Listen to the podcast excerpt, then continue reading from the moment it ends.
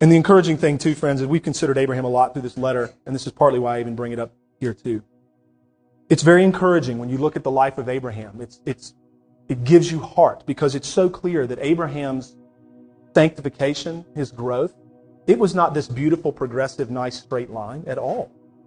Between that justified moment in Genesis 15 and that work that James cites in Genesis 22, there is a lot of up and down.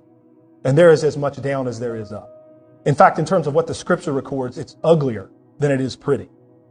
And we've considered that already, and I won't labor that point. But let that give you heart, that if you see yourself doing some of this, that in no way means that you are not God. We're not condoning sin, but we seek to give you comfort in your struggle.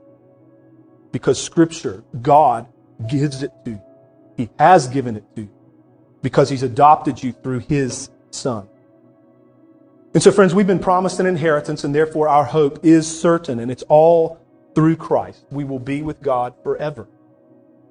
We will see Jesus as He is. We will behold His glory. He prays for that, that we would be with Him, that we would see His glory that His Father gave Him before the foundations of the world. We'll enjoy that forever. We'll eat and drink with Him. We sang about that earlier. Brethren, we have met to worship, that last verse, where we'll sit down at the table with Jesus. Talk about a family gathering of the greatest kind. Don't you ache for that day? I do. My gosh, I do. And that doesn't mean that we don't have good things in our lives now. We do.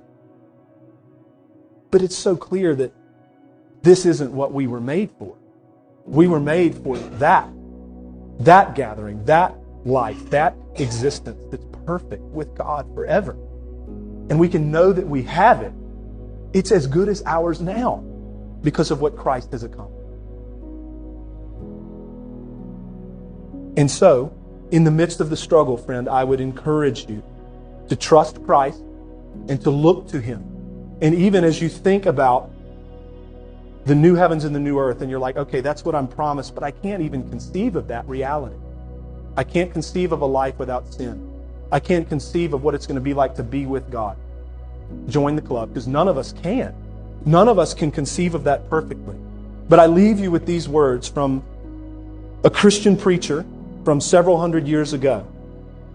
As he was near the end of his life, he said this about the next life. He says, "My knowledge of that life is small. The eye of faith is dim, but it's enough that Christ knows all, and I shall be with Him." Amen. Thank you for listening. Today's reminder is from Justin Perdue, pastor of Covenant Baptist Church in Asheville, North Carolina. Everyday Grace is a listener-supported podcast.